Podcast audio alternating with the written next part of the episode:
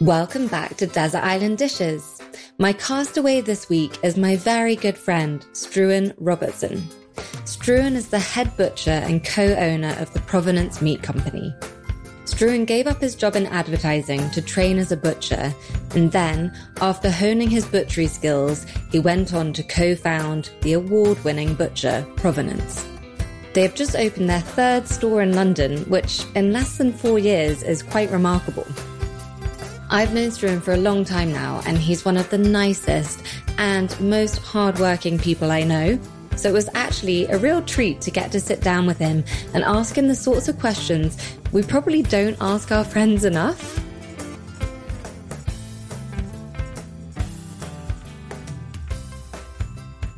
Hi, Struan. Hey, Margie. Welcome to my glamorous recording studio, otherwise known as my car. So, It's great. Thanks for hoovering beforehand. You're very welcome. So I just wanted to dive straight in and ask Let's do it. Had being a butcher always been something you thought about doing? No, I don't think many children grow up thinking about being a butcher, to be honest. But it was once I settled on the idea, then I realized it was really appropriate for what I wanted to do in food. Yeah. It has like a really nice mix of things. It has the science element of it. You know, you have to understand the physiology of the animal, you have to understand food safety, you know, you have to know how to do some pretty complex and skilled work. Yeah.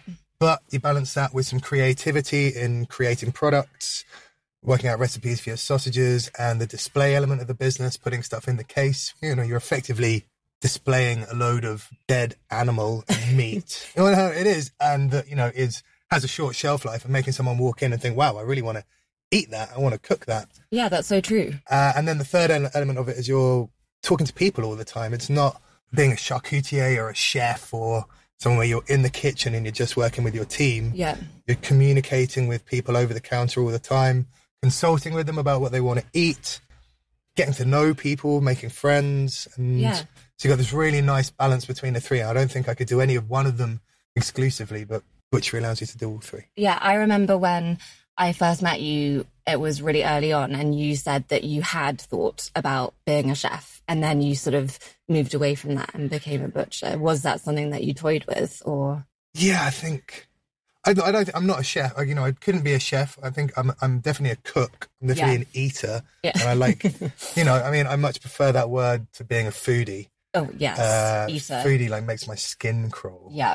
But you know, being an eater and being passionate about food and being a food You professional. can't use eater as like an actual thing now. Yeah, I right? think you can. Eater. I think you can. Do you listen to Let's the? make it a thing. Do you listen to the Serious Eats podcast? yes. Okay, so that's Yeah, that's not true. for foodies. It's for eaters. Yeah, that's true. That's true. I think this, this foodie is not the right word because it, it- foodie implies It's a bit uh, pretentious. implies pretension or like exclusivity, and everybody eats. yeah, no, that's so true. Uh, and you that know, is you- what this podcast is all about. Everybody poops. Everybody eats. Not two things I would like well, to they are put kind in of the- connected. It's true.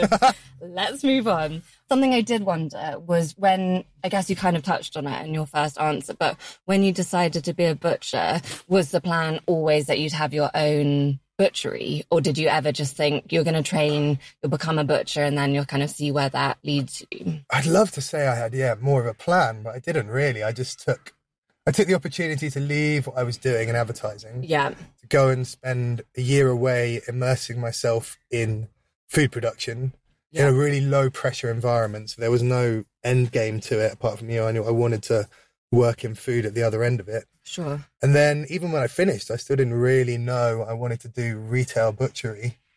Um, but then opportunities present themselves, and you kind of have to grab it. You have to Otherwise, go with the flow. yeah, otherwise you find yourself not having done anything and back in an office job Yeah. before you realize. And that was the one promise I made to myself. I made a few like things that I wanted to come out of my year of training, and some of them were very, very big, and some of them were very, very small. So like the small ones were not go back into an office job yeah. to work in food, you know, that's relatively small. And then the, this sounds incredibly pretentious or self-aggrandizing. But I, Get would, me with it, Struan. I wanted to be able to change how people in the UK ate. Wow, that's amazing. Doesn't have to be everybody in the UK, and I think we're doing that with provenance. You know, we're changing how people buy meat, our customers buy meat, Yeah. definitely, and how they interact with people in the retail butchery environment, which Yeah. you know I definitely get want people to experiment and that I sort of thing. definitely want to touch on that later on, but this seems like a good moment to Oh, yeah. For the first question, for the first. I've chosen Elvis Presley's. Uh, your first you're on the wrong show. Oh, I um, so will. your first One dish day. of the day is the dish that most reminds you of your childhood. All right, so I think the dish that reminds me most of my childhood isn't is not a meat dish, so it's not going to be steak that inspired me to be a butcher. for me, it's fish and chips. Food for me, especially eating out and eating with people, is all about memory and context. Yeah. So for me, fish and chips is like with my dad having just got it from the fish and chip shop, either in front of the TV or occasionally on like a family holiday on a bench in front of the sea. Yeah. Um, yeah, and that's uh, that's like a, a real food memory. I think. I, th- I think uh, you're probably going to ask me some questions about like the best dish ever or the most memorable thing that I've eaten. Um, and quite often it's all about the people I've eaten it with, and Definitely. the time that I've eaten it, rather than you know an isolated dish. It's it, it- it's got to work in the context of everything around it. I think one of the things I learned when I was working in advertising and in sales and that sort of stuff, so I was taking people out and entertaining. Yeah. Um, was that you can be eating a great, you can be sat in St John having a killer bottle of wine and eating an amazing meal, but the guy you're with is an idiot and you're laughing at his jokes because you want him to give you your you his money or Yeah. his business's money, and that food does not have the impact Yeah, that's that so it could true. if you were sat with a great friend catching up or something like that. So you're such a wise old owl, Struan. I am But old. wi- um, with the fish and chi- with the fish and chips, what what is your order? Oh, large cod, large chips, curry sauce. Obviously, okay. scraps if So- they have them. And what about mushy peas? Yeah, I could go mushy peas if you have to. Uh, battered sausage? no, No. no. it's got to be, you know, fish and chips is a real leveler in terms of you can go to a really smart fish and chip shop, you can go to a really basic one if they're using fresh cod, proper batter, and they're cooking their chips right. That's it. It's Yeah. ingredients led cooking. Definitely, that's so true. Um, so going back to when you said that you took a year to learn Mm. your skills as a butcher, what does that involve? Well, I went to a place called the School of Artisan Food, very Yeah. pretentiously named. they could have called it the School for There's a Artisan theme- There's Foodies. a bit of a theme here. Uh, yeah, I know. Joking, I'm I went there for a year to study a charcuterie and butchery course. I majored in that and I minored in cheese making. Okay. Yeah, that's right. But what so if someone out there is thinking that they might like to train as a butcher, what what Well, you can't actually do that course anymore. It only ran for two years and then they Okay. realized that uh, it So probably what- wasn't the right thing. what are the other routes? Is it one of those like The traditional route is, you know, you start young, like as a Saturday boy, Yeah. doing some sweeping and some cleaning, and and and then you work your way into the business and start as an apprentice, yeah, which is a great way to do it. And I think we need to encourage more young people, 16, 17, 18, who maybe aren't academic but are still smart, because you can't be stupid to work in butchery. Well, I mean, if you want to just be like hack and slash and and in Sure. abattoir work, you don't have to be bright. But to run, you're effectively, Yeah, you know, you're when you're running running, a you're running a small business. You know, when you're when you're managing a butcher shop, uh, and there's loads of numbers involved in it. But I would say, yeah, start young. And If you're a ca- career changer like me, you just have to dive in at the bottom and not get paid very much for a little while yeah. and then you grow into it and you prove your worth. I mean, so we have three people in their late twenties to mid thirties, all on apprenticeship schemes at Provenance. So they're all adults, they're all career changers, but we want to give them the proper, legitimate grounding in butchery as well, Yeah. as well as bringing them up the Provenance way and teaching them how we do things, and, and then Definitely. you learn from all the people around you. But yeah, I think it's just dive in. That's great advice, Struan. Thanks, Um, Margie. so moving on to your second dish of the day. Yeah. Struan, I want to know what was the first dish you learned to cook? I think that's quite hard to pinpoint. My mum cooked a lot when we, when I was growing up. We had like always had other people living in the house, so like either secretarial students or language students who lived in a big house in Cambridge.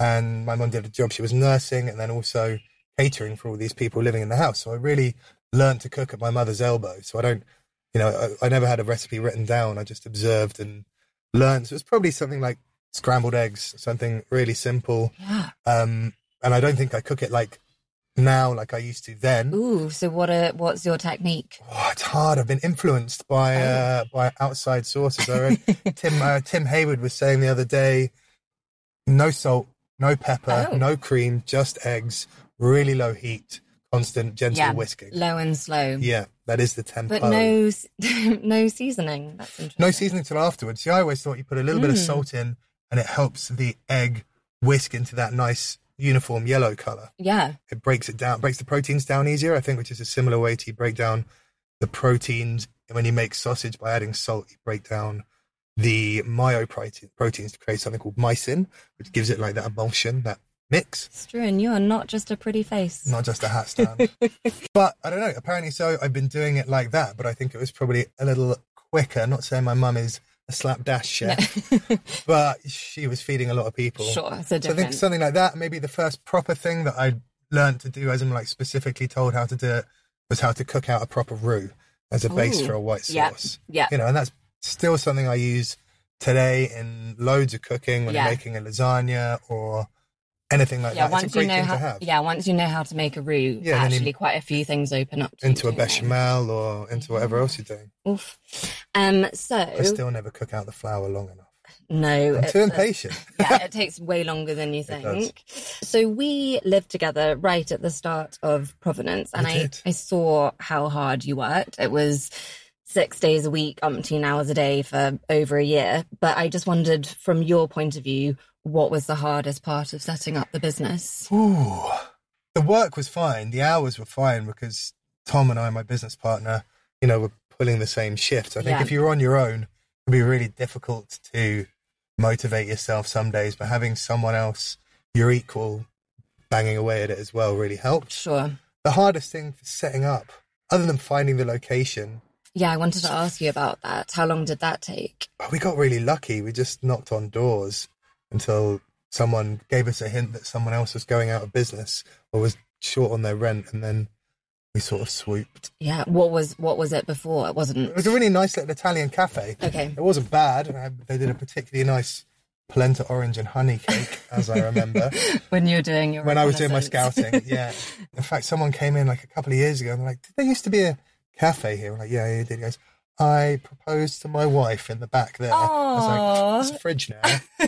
Sorry, mate. Welcome to take a tour. You're welcome Yeah. to take a look. Something I've always wondered about butchers is do it is butchers true what they say.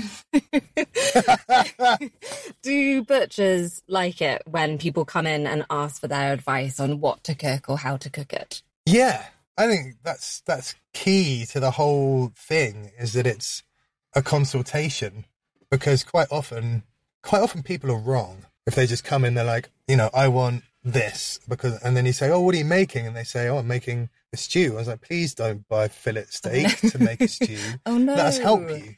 But that's that's you know, there's that traditional barrier of like you go into a butcher shop, and I think a lot of people think I'm gonna either make a fool of myself Mm, or get ripped off here. So I need to you know be strong and make a statement about it. Whereas actually, you know what? Behind the potentially gruff, blood-stained exterior, and the people who really like food and really Yeah. want like people as well. You can't work in a butcher shop and hate people; it won't last. mm. And it's in- I guess it's interesting for you guys to know what people are cooking and what they're Yeah. doing with what they're buying. And it's, I get inspired by it all the time. People Yeah. Oh come in and say, "Oh, I'm going to do this." I'm like, my "I'm going to do that." yeah, tonight." I always like as a chef, I always come in and ask the butcher what I should be Yeah, doing you and how I should. should be cooking. Like, I definitely not something to be embarrassed about. No, it's it's not at all. If you have to think, we've tried to shift provenance to be more of a consultative sell. So instead of asking someone, "What would you like?" we say, "What are you cooking?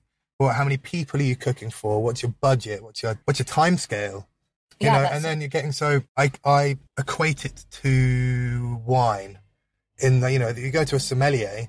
I'm not particularly knowledgeable about wine. I'm one of those people that says I know what I like and I like what I know, but really I just want someone to like guide me and sell me the story and tell Yeah. me, you know, it's oh this little winemaker and he's been doing it.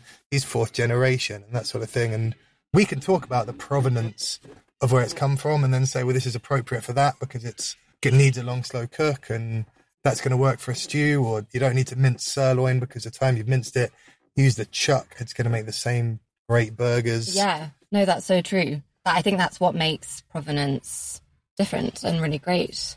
I don't think it. Make, I don't think it's entirely unique. Other people are doing it, but I think we are The way you the go guys. about doing the it. guys in the team are great at it. Yeah, That's That's, the most definitely important true. thing, and that's the most. That's the like really the defining point of our business is the people that work in the business. yeah. All the guys in all the shops. But so often that is what it comes down to in any business, isn't it? It's the people. if you stick to your principles of having good suppliers and keeping your shop clean and Well- making it look nice and you know working on your pricing then really your point of difference is the faces Yeah. that have come in and we're very lucky people have been in our business a long time dan the guy that runs our notting hill store has been there for f- four years since the day we opened the doors and he runs the show and he's a bit of a face around notting hill he's Yeah. a personality people know who he is and come to see him Yeah, he's and kind he- of a big deal. he's kind of the big man on campus well, that seems like a good moment to ask you about your third dish of the day. Yeah. What's the best dish you've ever eaten? Oh, quite often it's like the last great meal that I've had. Yeah. If someone says, you know, what have you eaten? What's been, what's blown your mind recently? So I guess Tig and I, Tig's my wife, for those that don't know, because it might, Tig will be listening, so she'll know who she is. she took me to Jason Atherton's new Japanese joint in Ooh, Farringdon What was it like? she took me to the chef's table bit. So the ten of us around the table. It was like a, I think like an omakase menu. So it's just whatever the chef makes. Fifteen tiny little courses, mostly vegetable driven, which is great. When we eat out, I try and eat fish and vegetables as much as possible. Yeah. because I feel like most of the time I can do not necessarily a better job at cooking it, but probably better quality meat than most restaurants Yeah, serve that's because so I'm true. hand selecting it. And there was a dish which was like a 20 hour griddle, so on a very low heat over an open flame griddle. And it was just a cabbage. It's a cabbage called a January King, which only really is available January and early February. It's Okay. a UK grown, very, very s- hyper seasonal, I think is the term. Yeah. In fact, Natura, the guys next door to us, sold it and I, I bought some and it was just slow griddled for so long that it started to break down in the middle. And inside it was like stringy, like okra goes when you slow cook it. Yeah. And you're eating like bindi bhaji, buttery and rich and well seasoned. And it's just real simplicity, real allowing the ingredient to speak for Yeah. itself. Wow. I don't think my mouth has ever salivated at the thought of a cabbage before. But It's quite unsettling to see. Uh, and then I guess before that, we went to the Ledbury earlier in the year for a lunch. Brett's cooking there is like amazing. astounding. It's just pitch perfect right across, and there was a pigeon dish, which really made you sit up and be like, "That is incredible." But I guess like also some of those dishes like make you laugh. They're like that's so inventive and Yeah. so original, and that's not an emotion you get from food all that much. It's like it's this is hilariously good, yeah. uh, and that's a really good thing. Yeah, that's a a really good. rather than just that's a being nice- impressed or "Oh, this is super rich or this is super spicy. it's That's like what we need this to be is- aiming for. Food more that makes funny you laugh. food. My next question. My next question is relating to what I was asking you before about um, customers. What's the strangest thing you've been asked by a customer? Whew. A couple of weeks ago, someone came in and people often start with a, this is a strange request. no, I've done that before. You probably have. And, you know, sometimes it's for like pig's blood or a pig's head, and that's not a strange request. Okay. Blood's really hard to get, but, you know, offal and other bits and bobs of animals is fine. There's a Greek person that asked for lamb's lungs for a really traditional Greek Easter soup, which I think they're going to bring me some on- in next Easter. We found a way to get them. Fingers crossed. Yeah, lucky us. I'm sure it'd be great. I don't mind eating all the offal. Someone came in the other day and said, "I have a like a Nebuchadnezzar of rosé wine that can't e-, fit in our fridge. Can we chill it in your in your walk-in?" And so Okay. they came and picked up. I think it was like a 24 or 28 bottle bottle, Oh my god! like a giant So thing, like a and they were- double Jerobo. No, like a, Way more than I think. A Neb- I think it's a Nebuchadnezzar. I think that's the biggest, and then, you know it's sort of up to my waist height. so. Did you say yes? But We have to charge have ten it. percent. Yeah. Yeah. Oh, yeah. Uh, no, it was great. So stuff like that, and we try and be a proper village butcher, so people can come in and ask us stuff that's outside of our remit, Yeah. I guess. So Yeah, that's nice that people feel like they can ask you random. stuff Yeah, like that. no, we're not just a you know. I don't think people go into Starbucks and say, "Oh, can you?" I don't think so. No, I mean the reaction you get when you try to go to the loo there if you haven't bought a coffee. No, I wouldn't No, ask them yeah. to store my bottle of wine. Exactly. Um, so I have maybe a silly question, but Great. I like silly. do Okay, and obvi- obviously you're a you know fine specimen of a human and peak physical condition, but do you Thanks, have? Margie. Does one does you can pay me Lucky it's a later. podcast, so you can't. No one can refute that. Does one have to be physically fit to be a butcher? No, I don't think so. I think you've got to be able to stand up a lot. You've got to Yeah. be on your feet all day, so you Yeah. can't be in really bad nick. But But surely there's quite a lot of lifting and um, big cuts of. I don't know. Maybe that's maybe I'm going to sound ridiculous Well- saying that, but it just looks very physically demanding. lifting, yeah, I guess so. But you don't.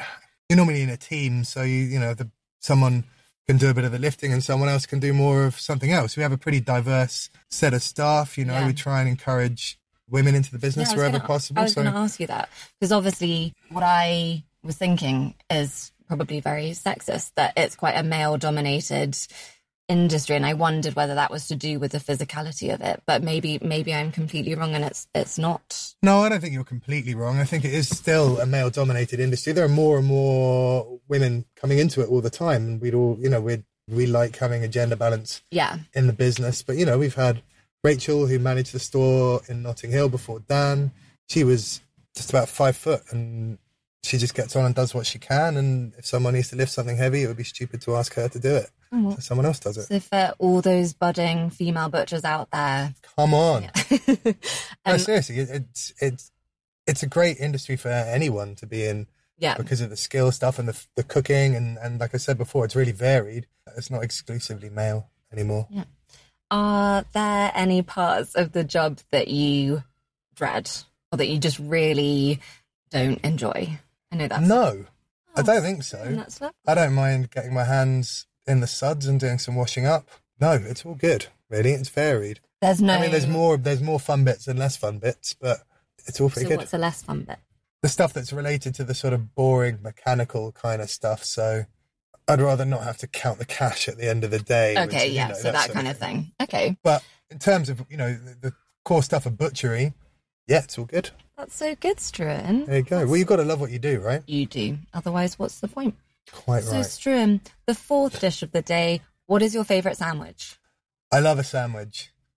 Who Uh, doesn't? who doesn't? It's yeah, it's portable, great food. Okay, uh, you're not selling sandwiches. Just one. Guys, if you haven't had a sandwich, let me tell you, portable food. Just what is your favorite one? there is a sandwich joint in Covent Garden called Earl's, right on the corner of a little road next to Ten Cases, which is a great restaurant. And they do one in there called the Valla Tostada, which is like a soft bun, chicken escalope, ham, cheese, like Gruyere cheese, and uh, pizza sauce, Oof. and then all melty. And it's like a big old door wedge of a feast. Wow. It's like a chicken parma, but in a sandwich. Oh. that sounds it's pretty good. Yeah, that sounds Pretty good. amazing. You can put some rocket on there if you want to make it healthy. Yeah. yeah. Add fine. some greenery, one And of your again, five that's a day. yeah. When I worked in when I worked in that part of town in an office, three the three guys around the table would be like, right, let's go and get a Valentine. It's a Friday afternoon. That's lunch. So there's context to it again as well. But Mm. Yeah, yeah, that sounds like a very good tradition. So, something I was thinking was that provenance so quickly became part of the community, especially Mm-hmm. I saw firsthand with the first store in Portobello. And you have so many regular customers, you're kind of left feeling, how could there not have been a butcher there before? Are you surprised at how seamlessly you do seem to fit into the communities you end up in?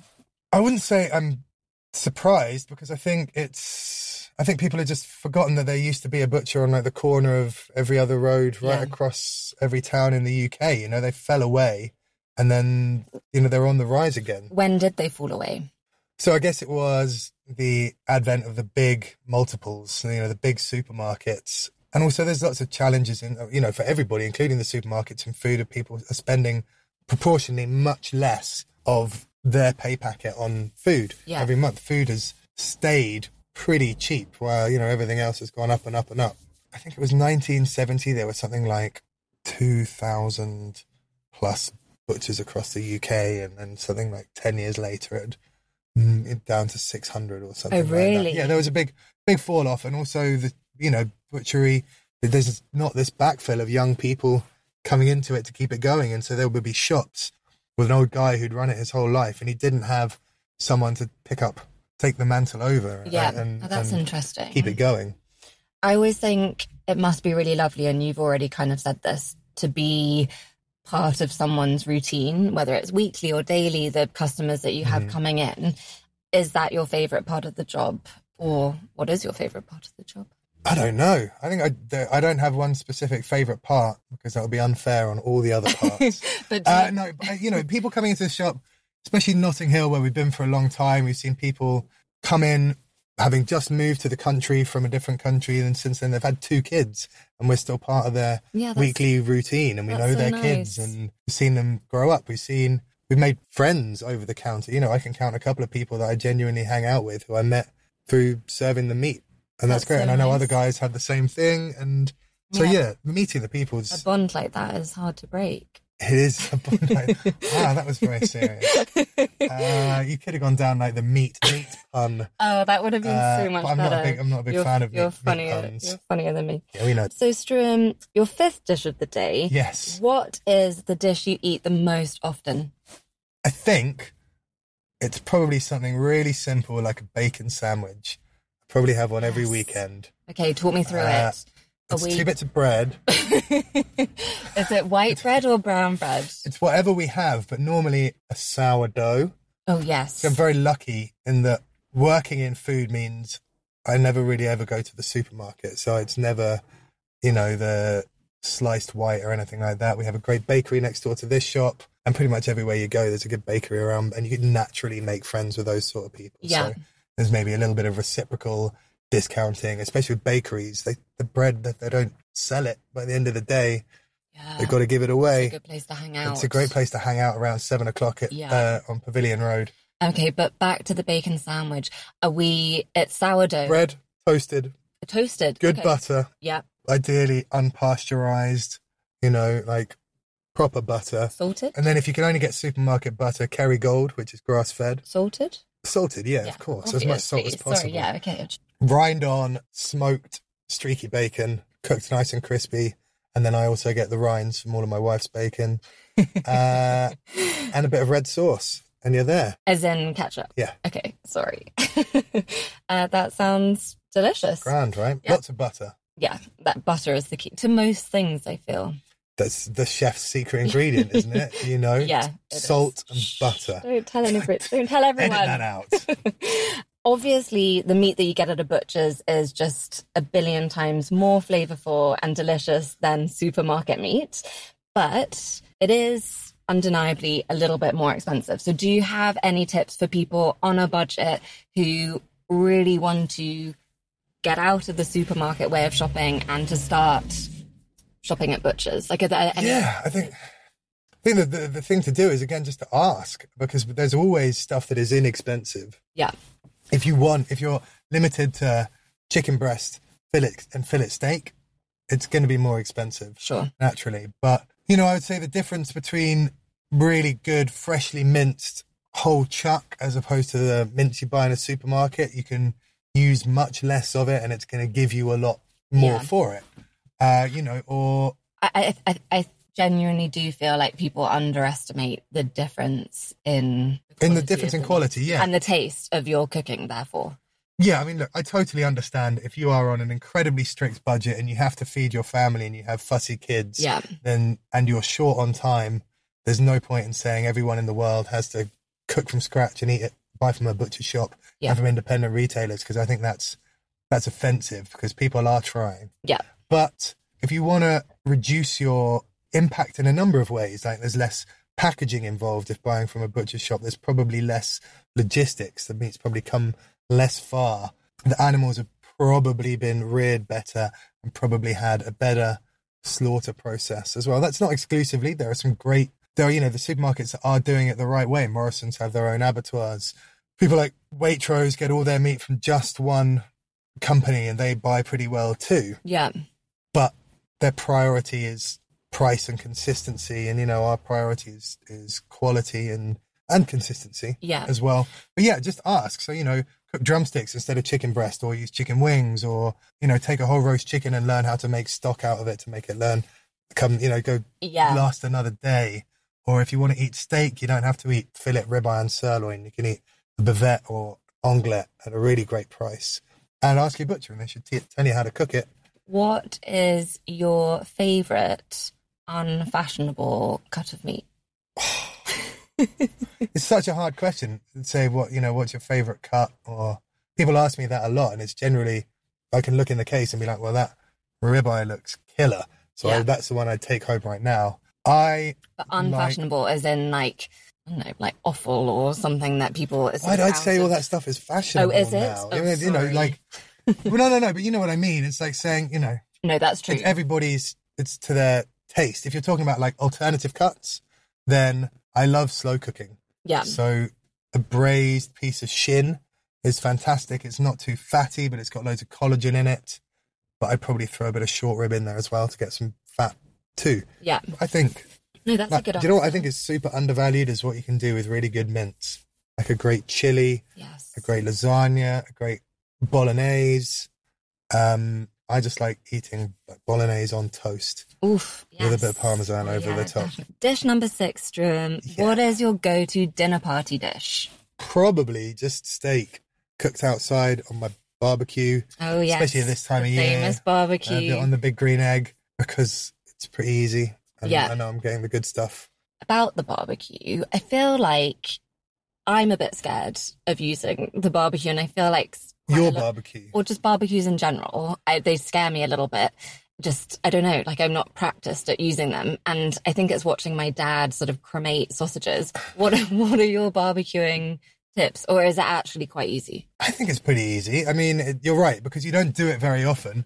It, it can seem a bit intimidating. Definitely, one of my tips is stand back when you open the lid of your big green egg because I set my hair and beard on fire the other day, which was Well, you still quite look a like you thing. have. Yeah, quite we- a I've big got little mouth. wispy Oh bits. yeah, Yeah, Oh, there my you go. goodness, I'm Drew. hiding it, so it looks like new growth. You're but it lucky is you in still have fact- your eyebrows. I only just, only just, and I don't, you know, I, oh, yeah. It okay, was- so it that's was your number one close tip. one thing Stand a- back. is- yeah, open flames. Well, yeah, you have to be careful. Uh, other than that, just let your coals cook down until they're white and they're not smoking because that smoke coming off it is kind of dirty smoke and that'll taint your food. So Okay. let them cook out for longer until they're nice and cool and then don't, not cool, sorry, what's the word? Cooler. Yeah, Yeah. cooler. And then if you've got a lid, you can start stuff off on the high heat and if you think that's going to burn, move it onto a cooler area, close the lid and let it cook like an oven Okay. and just be patient, I guess, because you need to wait until the coals are at an even temperature. You don't need to cook stuff as quickly as possible. Yeah. Slow and steady. Slow and steady wins the race. Yeah, or low always. and slow, even better. We've already done that with the scrambled egg. We can't use that. or you know, big experimental. There's you got the internet, so it gives you literally all the information That's true. you could ever want. So try stuff like cooking steak uh, dirty style, so straight on the coals. Oh, so once right. the coals are down to that sort of white with a little bit of a glow, just put your steak straight on there okay. and treat it like a frying pan. And then you just brush off a little bit of the coal, but none of it really sticks to it because it sears the outside. And then you get a real char grilled Ooh, flavor. As long as you've got sounds long good. tongs, so you're not trying to flip it with a fork. Oh, no. You'll be all Okay, right. Long tongs. Okay. Yeah, that's Long a very tongs. good tip. Thanks, Drew. So, what's next for Provenance? You've got three stores now in less than four years, which is pretty incredible. Is world domination next on the list? Uh, yeah, we're looking at moving into the UN and taking over the world. I don't know, really. We just want to keep making good shops that people want to shop at. Yeah. Full of nice people and good meat. Sounds like an excellent plan. Keeping it simple. And so with that, Struan, it's dish number seven, the last dish you would eat before being cast off to the desert island. Now, this is an easy one because I think people always come and go, you know, what would be your death row Yeah, dish? And I guess this is kind of like your death row dish. just a bit less morbid. Yeah, it's got to be a full English, like a proper full English. That for me is, you know, I know there's not complex cooking and I know it's a lot of grease and stodge, but It's your last meal. that's it. So Exactly. what? So what are we having? Bacon, poached eggs, I think. Okay. Poached eggs, maybe some scrambled as well if we're Why going not? all out. You Yeah. know, it's going to be a long journey. Sausages, black pudding, Yeah, white pudding, yeah. mushrooms, no tomato, Okay. beans on the side, Yeah, loads of white toast, yeah. a couple of hash browns, maybe controversial, and loads of Milky Builder's tea. Oof, that sounds amazing. I was Doesn't going to ask I presume that there's been like a sending off party the Oh. night before. Okay, so it's yeah. also balancing out a pretty solid Soaking- hangover. yeah. Two birds, one stone. There you go. Okay, so I guess I mean, is a pudding inappropriate at breakfast? I mean, it's your a last pudding. meal. Maybe I- I just a bit of Nutella to put on the last slice of toast. You are so There you go. restrained. oh, thank you so much for letting us hear That's your a pleasure. Island dishes, I Struan. hope it's There's lots I of hope it's ins- better than all the other ones you've Yeah. done. Not saying they're bad. lots of inspira- meaty inspiration. Great, thanks, Margie. Thanks. So that was Struan's Desert Island Dishes. So fun being able to interview your friend. And I love the idea of being an eater, not a foodie. I definitely think I fall into that category too. I loved his tip about not being afraid to ask your butcher for advice and tips. If you don't already, you can follow me on Instagram or Twitter at Made by Margie. So do come and say hi. And you can find Struan on Instagram or Twitter at Provenance Butcher. And if you enjoyed listening, please do subscribe to the podcast. It would also mean the absolute world if you felt like leaving a review. It's really quick and easy to do, and it really, really helps me to find new listeners. Thank you. Until next time, bye, and thanks for listening.